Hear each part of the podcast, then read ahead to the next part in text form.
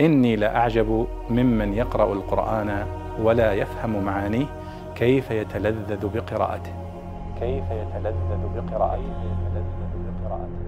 سائل يسأل عن معنى يمحق في قوله سبحانه وتعالى يمحق الله الربا ويربي الصدقات.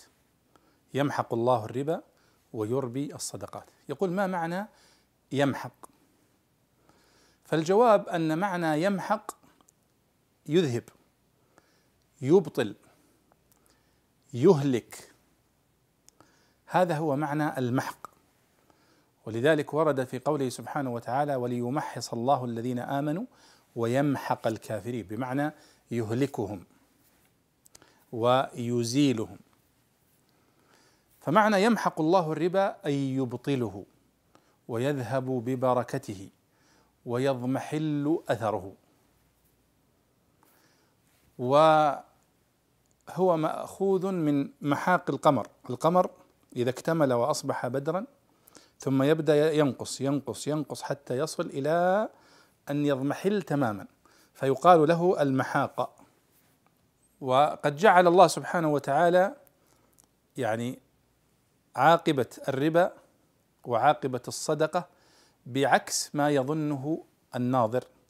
لأول وهلة. فالله يقول يمحق الله الربا مع أن الذي يرابي يسعى إلى تنمية المال لأن المال في الربا يزيد في الظاهر.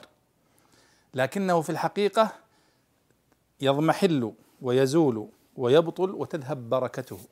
ولذلك قال ابن مسعود الربا وإن كثر فإلى قل يعني فإلى ذهاب للبركة. وهذا ملاحظ سواء في الدنيا بمحق بركة الربا والخسائر الهائلة التي تصيب المرابين.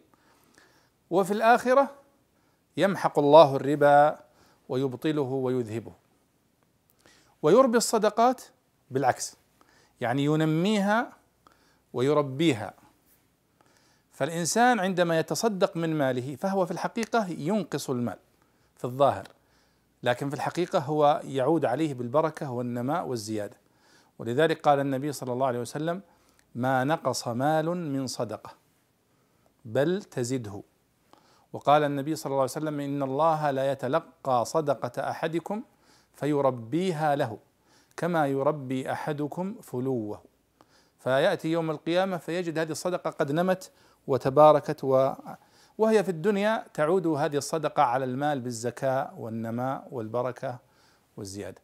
أما الربا فهو أخذ لأموال الناس وأخذ بالباطل فهي تزيد المال أو تزيد الرصيد في, في الظاهر لكنها لا تلبث أن تعود بالمحق والإبطال والإزالة والإهلاك للمال. فإذا يمحق الله الربا يعني يبطله يزيله يذهب ببركته. ويربي الصدقات أي ينميها ويبارك فيها ويزكيها. فإذا المحق هو الإبطال والإزالة والإضمحلال. والله أعلم.